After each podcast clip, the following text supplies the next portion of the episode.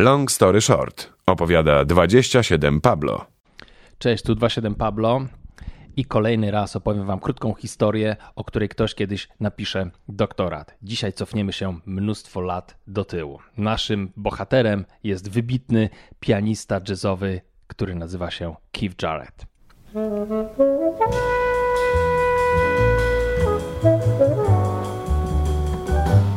Świat usłyszał o nim, kiedy pojawił się na genialnej płycie Forest Flower, płycie zespołu, którego liderem był Charles Lloyd, a grał z nim Cecil McBee i Jack DeJohnette. To był zespół jazzowy, który był ulubionym zespołem wszystkich fanów psychodelicznego rocka. Pierwszy zespół, który grał koncerty na stadionach. Zespół, na którego live show w Londynie przyszli Beatlesi.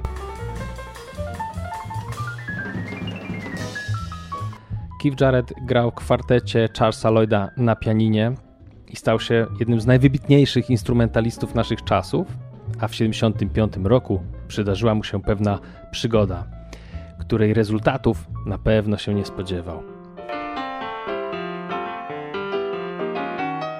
Na zimę tegoż roku niespełna 18-letnia Vera Brandes zorganizowała koncert Kifa Jarretta solo w bardzo prestiżowym Opera House w Kolonii. Wszystkie 1400 biletów na to wydarzenie zostało sprzedane. Nadszedł 24 stycznia, wszystko szło znakomicie. Nawet nie trzeba było organizować zamówionego przez Jareta fortepianu Bossendorf Imperial, bo okazało się, że takież jest już na wyposażeniu Opera House w Kolonii.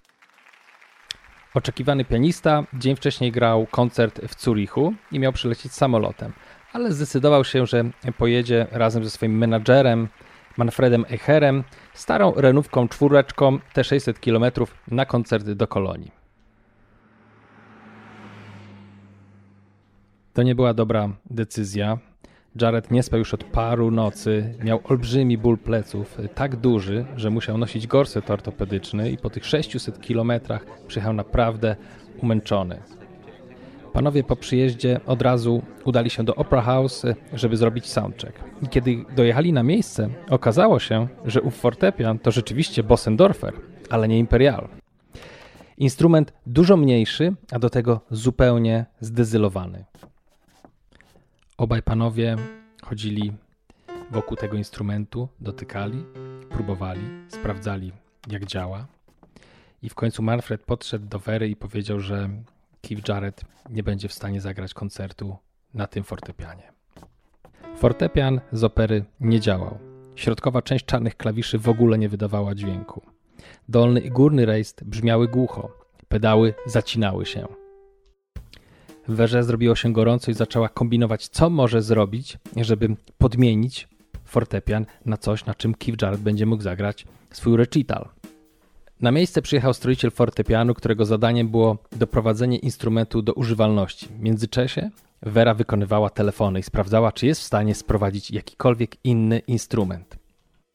W końcu ktoś powiedział, że ma odpowiedni fortepian, ale wtedy stroiciel popatrzył na Werę i powiedział: Czy ma pani na koncie wolne 50 tysięcy marek? A ona powiedziała: Nie, a dlaczego pan pyta? W styczniową zimową noc Padał rzęsisty deszcz i stroiciel fortepianu odpowiedział: Jeżeli zdecyduje się pani na transport tego instrumentu w taką pogodę, to na nim nie zagra już nic, a pani pewnie będzie musiała zapłacić jego równowartość. Nie było zatem wyjścia. Trzeba było zrobić wszystko, żeby doprowadzić Bosendorfera, który jest na miejscu, do stanu używalności i błagać artystę, żeby jednak zdecydował się zagrać koncert. Po godzinach błagania i desperackiego tłumaczenia, że 1400 osób zapłaciło za bilet. Jeżeli teraz usłyszą, że koncert się nie odbędzie, może to skończyć się rozrubą. Keith Jarrett w końcu ugiął się i zgodził wyjść na scenę. Wszyscy pojechali na kolację do miejscowej włoskiej restauracji, w której również prześladował ich pech. Kelnerka zapomniała o ich zamówieniu i jedzenie wjechało na stół dokładnie w momencie, w którym oni musieli już wychodzić do Opera House. Keith Jarrett raptem zdążył zjeść parę kęsów jedzenia. Kiedy umęczony, głodny i obolały Keith Jarrett wszedł na scenę, panowała zupełna cisza. Nikt nie wiedział o tym, że ten wybitny pianista będzie grał na instrumencie, który parę godzin wcześniej dokumentnie nie nadawał się do używania. Artysta stanął przed instrumentem, który mógł wykorzystać tylko w pewnej części. Instrumentem, który wymagał od niego wręcz fizycznego wysiłku, żeby wydać odpowiednie dźwięki. Ale kiedy zaczął grać, zrobiło się magicznie. Przez następne 66 minut i 7 sekund Keith Jarrett nieustannie improwizował. Te wszystkie ograniczenia i negatywne doświadczenia ostatnich godzin wyzwoliły w nim jeszcze większego geniusza i uruchomiły jeszcze bardziej wibrującą kreatywność.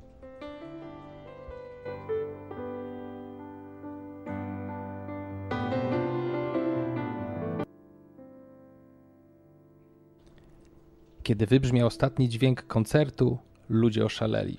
Wszyscy chyba wtedy mieli świadomość, że wzięli udział w czymś zupełnie wyjątkowym.